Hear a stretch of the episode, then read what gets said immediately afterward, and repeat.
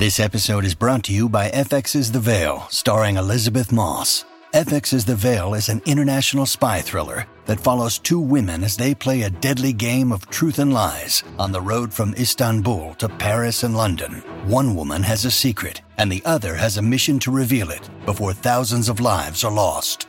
FX's The Veil, now streaming, only on Hulu.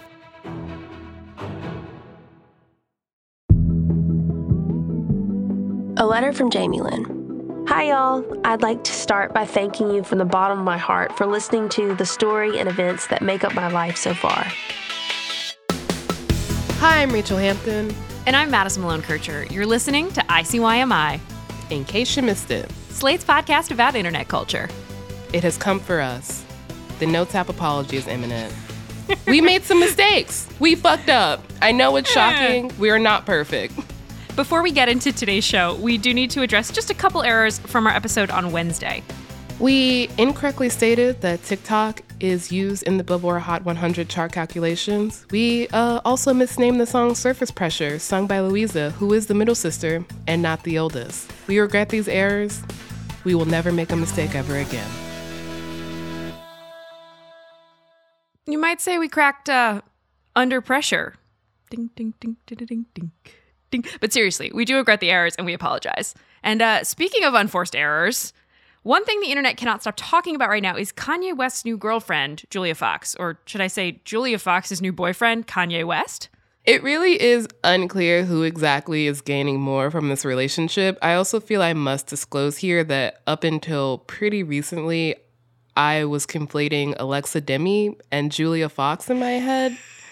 They're not the same person. Did you not see Uncut Gems? I did see Uncut Gems. Oh. I am watching Euphoria. I am fully aware of both of these women. I I cannot explain to you. They just hold the same space in my head, like um, Evangeline Lilly and the other woman who looks exactly like her. All right. Well, Julia Fox is an actress and model whose first film role was in the 2019 film Uncut Gems, which is probably, if you know her from anything, you're going to know her from that. I know her from her Instagram, where I follow. She's very hot. That's pretty much all you can say about Julia Fox, to be completely honest. She's hot, she was in Uncut Gems, and now she's dating Kanye West. They apparently met on New Year's Eve in Miami, and from there, sparks flew, fireworks went off. They went and saw Slave Play in New York, which Not is slave play. a metaphor, an allegory that we don't have the time to get into here. This past week, they are the talk of the town because of their appearances over at Paris Fashion Week. There were matching outfits. Uh, Julie had this very intense eye makeup, like chunks of black, extremely thick. Eyeliner almost seems wrong. It's it's far thicker than eyeliner. It basically made her look like a fashion raccoon. People are speculating because Kanye, who we haven't said yet is now known as Ye, had a hand in both her makeup and her styling throughout Fashion Week and was the mastermind behind their matching denim ensembles. It does make sense that now that Kanye West, sorry, Ye West no longer has access to Kim Kardashian as his human Barbie doll, he needed another one. I feel like we have to take a second to describe the all denim outfits a little bit more in detail. When we say all denim, we mean head to toe, shoes, denim Madonna style cone bra. Like, this is a, a joutfit, a jean outfit. I, I really feel like the cone bra made of denim is the most important thing here, mostly because I'm fascinated by the construction element of it. What exactly is in there? Secrets? Uh, definitely lies. But it really, again, raises the question of who exactly is benefiting the most here. Who's using who? Uh, the answer is it doesn't actually matter because they're using each other to uh to use us. This is just a ploy for personal clout, and I'm enjoying it. Lots of denim. I feel like everyone's chafing in there, but you know what? Love is love. And we love a mutually beneficial symbiotic relationship. Yeah, Kanye West clownfish. Speaking though of all denim ensembles, Britney Spears back in the news. Oh, baby, baby. I did it again. I played with your heart. My queen is feuding with her sister, Jamie Lynn Spears. Now that she's no longer in her conservatorship, Britney Spears has been posting up a uh, a little storm lately, and it's refreshing, I'd say, to see her posts and know that she's posting them because she wants to and not for any other reason. Also, let's be honest, the posts are wild, which doesn't hurt either. On the weekend of January 15th, she took to Twitter to post a series of Notes app screenshots publicly confronting her sister about a press tour that Jamie Lynn is currently on promoting her new book, Things I Should Have Said, claiming that Jamie Lynn is spreading lies about her in the press. So we took a minute or several, as in six hours or more, to get to the bottom of things by actually reading this book. We read the book so you don't have to, and truly, you can thank us later. After the break, we'll be back to talk about Britney and Jamie Lynn's relationship, what exactly Jamie Lynn says in this book and on the press tour about Britney, and how this is just the latest installment in the first family of Pop's internet feud. More on the soap opera after the break. Rachel, I'm impressed.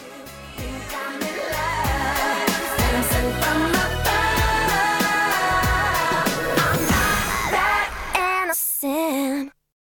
Tired of not being able to get a hold of anyone when you have questions about your credit card? With 24 7 US based live customer service from Discover, everyone has the option to talk to a real person anytime, day or night. Yes, you heard that right. You can talk to a human on the Discover customer service team anytime. So the next time you have a question about your credit card, call 1 800 Discover to get the service you deserve. Limitations apply. See terms at discover.com slash credit card.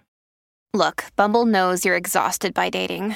All the must not take yourself too seriously and 6 1 since that matters. And what do I even say other than hey?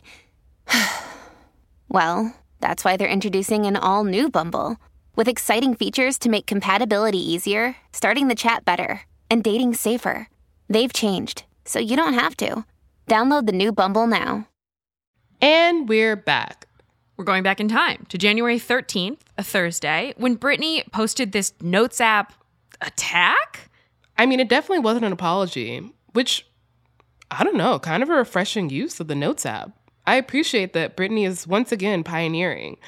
I will say the attack seems, yeah, harsh to me, given everything that Britney has gone through with her family, but she's definitely posting something.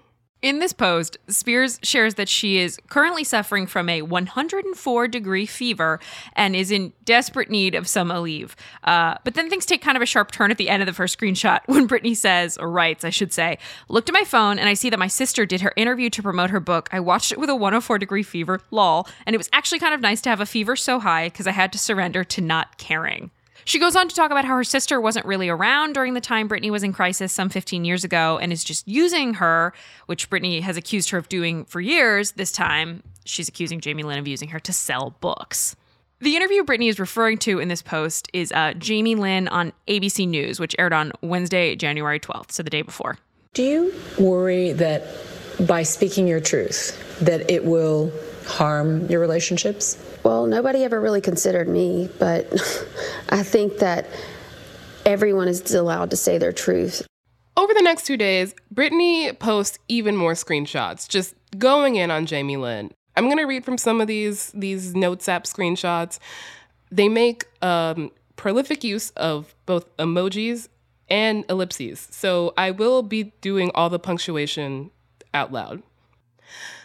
Jamie Lynn, dot dot dot. I don't think your book, book emoji, is about me at all. Dot dot dot. I said some harsh things because you obviously hurt me by the things you're making up about me. Exclamation mark, exclamation mark, exclamation mark, exclamation mark. I needed you. Dot dot dot. My family, my blood, blood drop emoji, and your support more than anything. Exclamation mark, exclamation mark, exclamation mark. You guys did absolutely nothing until, that was all caps, a year ago. Exclamation mark, exclamation mark, exclamation mark. I said something on Instagram and you and Brian showed up at the house, dot, dot, dot, because of an Instagram post. Exclamation mark, exclamation mark, exclamation mark. Uh, one, the Oscar goes to, and two, it sounds like the Aleve really helped clear Britney's mind. I too feel that way after popping an Advil. The whole world opens back up. The saga continued the following week on January 18th when Britney posted even more Notes app screenshots. Um, this is becoming a theme over on Instagram. Uh, truly, at this point, the Notes app should sponsor Britney. I want to see Britney at like an Apple keynote. You know, like there's there's a collab Ooh, opportunity here. yes. Oh, 100%. Interestingly enough, though, these Instagram Notes app screenshots, that really just doesn't roll off the tongue, um, they were later deleted by Britney. But because the Britney fandom is supportive, aggressive, very well trained in Britney's uh, post and delete tactics at this point, these posts are all very easy to track down from Britney Spears fan accounts. In fact, so easy that I don't actually follow Britney Spears on Instagram. I have nothing against her, I just don't. But I have seen every single one of these screenshots in the wild. I don't need to follow her. Maybe that's why I don't follow her. I will find out about her organically. I don't need to be involved. You're leaving Britney alone. Exactly. If it's important, it's going to find me. Otherwise, let that woman live her life in peace. I mean, that's what I'm doing, but I do follow aggressively because I find it really refreshing to have such a constant and unmanaged stream of posts from Britney now that she is in control of her own feed because she's been, you know, removed from her conservatorship. Here's a recent fave of mine. You're- It's like an animal. This plant is an animal. Little pet. Oh my god. Hi, animal. Beautiful. It's supposed to go, hello now, hello, what's going on to you? I feel like Alice in Wonderland talking to the pl- flowers. That's Britney talking to a bouquet of flowers she received. If that sounds like I'm insulting her, I'm not. There are definitely some people who are concerned that Britney is not the most stable and that her social media posts reflect that. Hence, my need to defend that I do genuinely love this uh, this bouquet video. But what we're really seeing is a truer and more unvarnished version of Britney than she's been allowed to share in in years. And a lot of that quote unquote concern is um well, it's judgment coming from a different place, I think. That place specifically is, I would say, classism. Obviously, Britney is a millionaire, billionaire. I have no idea how much money Britney Spears is not a billionaire. okay, But she, has a lot of money. She does. But she's also posting in a style that is very familiar to me as someone who grew up in the South. And the thing about Britney is she hasn't had access to her feeds for over a decade at this point. So her texting style is in some ways kind of preserved 10 years ago. Yeah. Just listen to this TikTok of a woman kind of posing as Britney's Southern translator and think about how much more sense those posts make in this cadence. Jamie Lynn, I don't think your book is about me at all. I said some harsh things because you obviously hurt me by the things you are making up about me. When I said only a scum person would make up things like that about someone, I could have sworn I said, but you're not. But it doesn't make sense at all to me what you are saying. I think what people are reading as like unwell or unstable is actually just an extremely southern stream of consciousness where I I wouldn't be surprised if she was just using the voice to text function. A cue that uh, maybe her sister should have taken while writing this book. Oh God, is it time to talk about the book? I was really hoping we could skip that.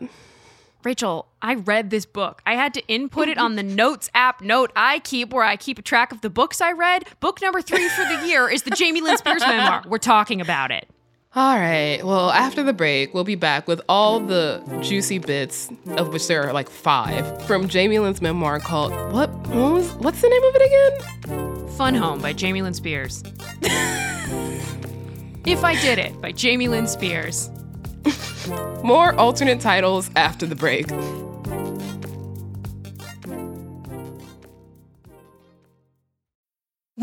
Need mealtime inspiration, it's worth shopping Kroger, where you'll find over 30,000 mouthwatering choices that excite your inner foodie. And no matter what tasty choice you make, you'll enjoy our everyday low prices, plus extra ways to save, like digital coupons worth over $600 each week. You can also save up to $1 off per gallon at the pump with fuel points. More savings and more inspiring flavors make shopping Kroger worth it every time. Kroger, fresh for everyone. Fuel restrictions apply.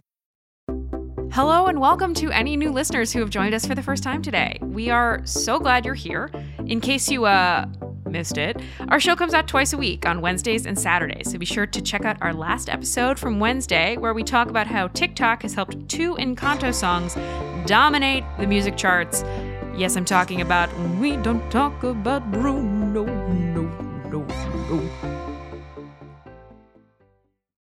All right, we are back with the Jamie Lynn Spears memoir, which is actually called Things I Should Have Said. This book was so bad. I have never felt more like I was slogging through a book. Never met a person who likes the phrase oddly enough more than Jamie Lynn Spears. Oddly enough, I almost wish it had been written by Jamie Lynn without, I mean, she's, there's clearly a ghostwriter involved, which is maybe why it reads like a transcript. Maybe it is just a transcript. But that is the thing. There are some interesting details in here, and they get lost. And Mm-hmm. this is obviously a book that was written uh, with the understanding that people are largely only buying this book to learn about Britney. The back third is where most of that drama resides. And despite the fact that Jamie Lynn and her publisher clearly know that we're all here for Britney, they hold so much of it and instead give us all these times where it reads like a book report on somebody's life rather than a personal narrative. It is the worst version of a young person's memoir. You know, almost no one under the age of 40 should probably be writing a memoir where everything in Jamie Lynn's head is either this rosy colored version of the truth. So, like, oh my God, there's this one story she tells about parting ways with her sister on a private plane. And it's like the day before Britney Spears goes off to Vegas and gets Oh my you know, God, married yes. for 24 hours. Uh-huh. Yeah. Yeah. Mhm. Yeah. And apparently, 13 year old Jamie Lynn Spears like looks at her older sister, her 23, 24 year old sister, and goes, No, don't you do something silly like marrying Jason. Yeah, sure, Jan. Sure. That was, I read that part and I think I made a note in the Kindle app that just read Sure Jan. You know, or there are other parts that really do feel like just a blatant attempt to stay in the good graces of the people in the business who provided, you know, Jamie Lynn's avenue to fame in the first place, namely Nickelodeon, where Jamie Lynn Spears was the star of Zoe 101, a show I actually really liked as a kid. It's kind of a bummer, though, to read how gentle Jamie Lynn is about her time with Nickelodeon. I wasn't hmm. expecting anything terribly shocking because, frankly, I'm not hoping ever to hear about a child star who had a terrible traumatic experience, but the narrative does come off as though she's still hoping to like work for Nickelodeon in the future. Whether in person or on social media, I'm constantly asked about a Zoe 101 reunion or reboot of the show. Zoe connected with fans in such a powerful way that it's as if they have to know how she turns out as an adult. I'm actively working to bring Zoe back to the screen. It's giving Christy Carlson Romano energy. When it comes to the Britney stuff, though, uh, the content is surprisingly sparse. Even though Mhm. uh, Britney gets name checked 300 and some times in this book. Many of those stories are about how doting Britney was as a big sister during her early years, and she does share a little about what it was like to be Britney's little sister during Britney's crisis of the 2000s, but she jumps past a lot of the meat of that era in this book. I will admit here that this is about when I checked out because I was like, okay, you're not going to talk about any of the stuff that happened in the 2000s. So, what do I really care about here? I'm very satisfied that you're admitting you didn't finish this book. It makes my suffering feel validated. Because what you missed out is a lot more time in the book is then spent on Jamie Lynn Spears' teenage pregnancy and subsequent motherhood, which all sounded terrible and my god being even remotely famous in the 2000s what a nightmare. Uh you know her team encouraged her to get an abortion. They wanted her to remain this sidekick to Britney's global fame. Like there are so many moments in this book where it's really clear that it was so difficult for Jamie Lynn growing up in the shadow of her sister and growing up in this family. But there's something about this retelling that just like no actual reckoning has happened we actually wait until the second to last chapter of this book to get what anyone is actually picking up the book for. In chapter 13, titled My Testimony, Jamie Lynn finally gets into her memories of the establishment of the conservatorship in the years that followed. The chapter I wish I never had to write. On June 23, 2021, my sister broke her silence in regard to the oppressive nature of her 2008 conservatorship. Throughout the weeks that followed, she had the media and internet world stage to speak freely, to share her truth. During a couple of her statements, she made sweeping allegations using the words like my family and those who should have helped. At no point did my sister lift the veil on what or who is truly responsible for her challenges. She lays the blame squarely at her parents' feet, which makes sense because I think Jamie Lynn was about 16 or 17 when the conservatorship was established. And she was also importantly dealing with the pregnancy of her first child. She got pregnant at 16. So she was a teen mother and a child, raising a child.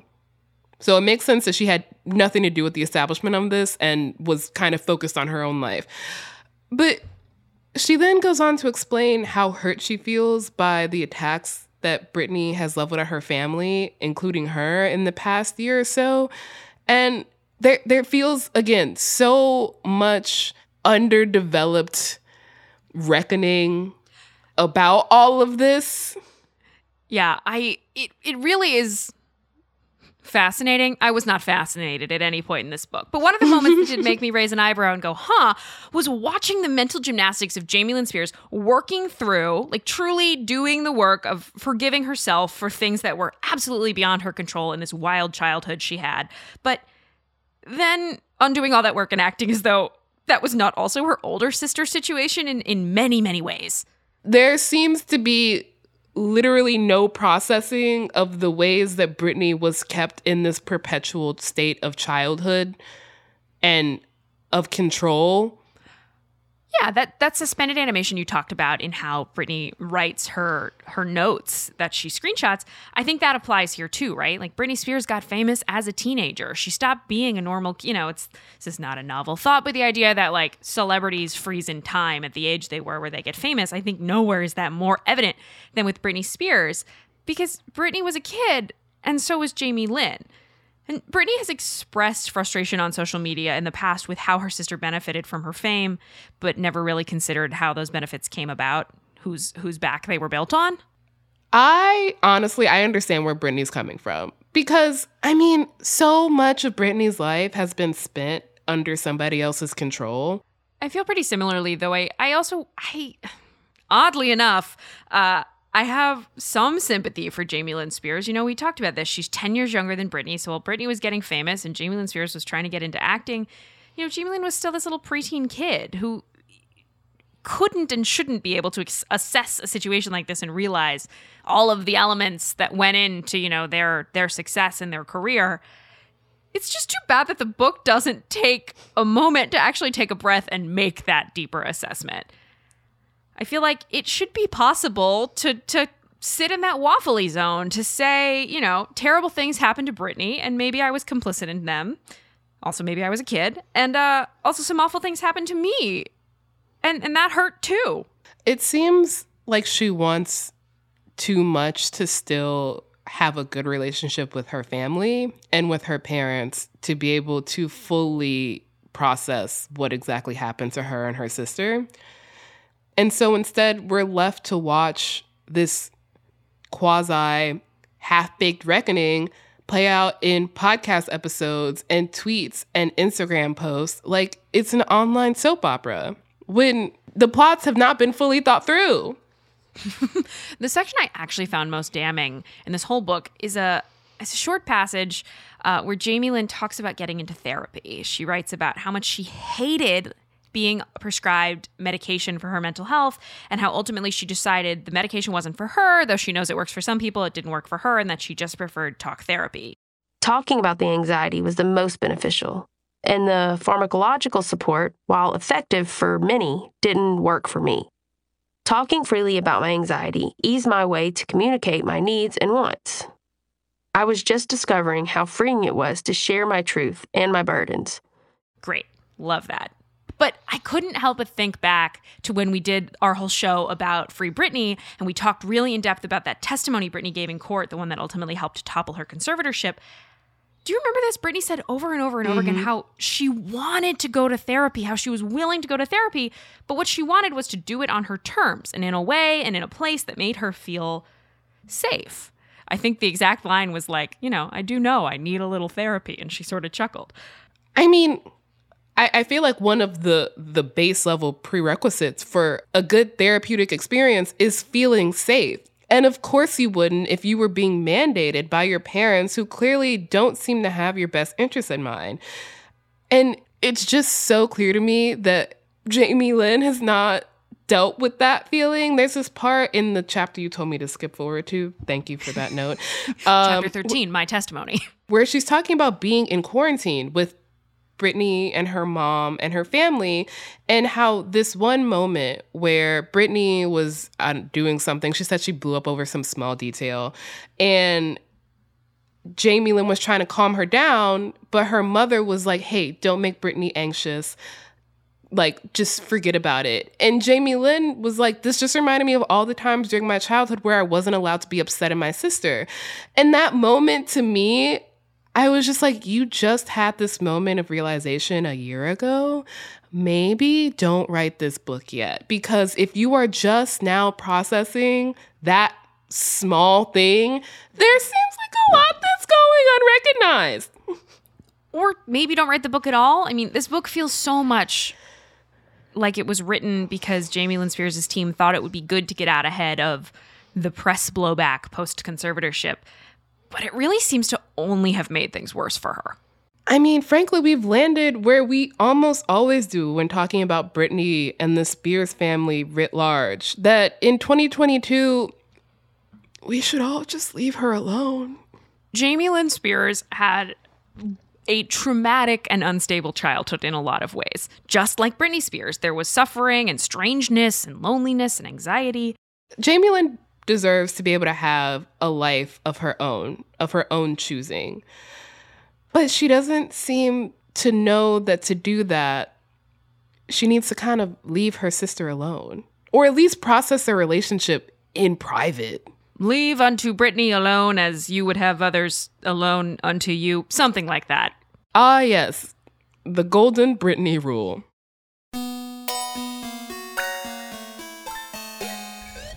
All right, that is the end of the memoir and also the end of our show. Thank you so much for listening. We come out uh, twice a week, so be sure to check us out on Wednesdays too. Uh, subscribe wherever you get your podcasts. Leave us a rating and review on Spotify, Apple, we're not opposed to skywriters if you've got the budget. Uh, if you have ideas for the show, topics you think we should cover, slide into our DMs. We are at ICYMI underscore pod. We're also on email. I suddenly just became my father. We're on email. Uh, but that is ICYMI at slate.com.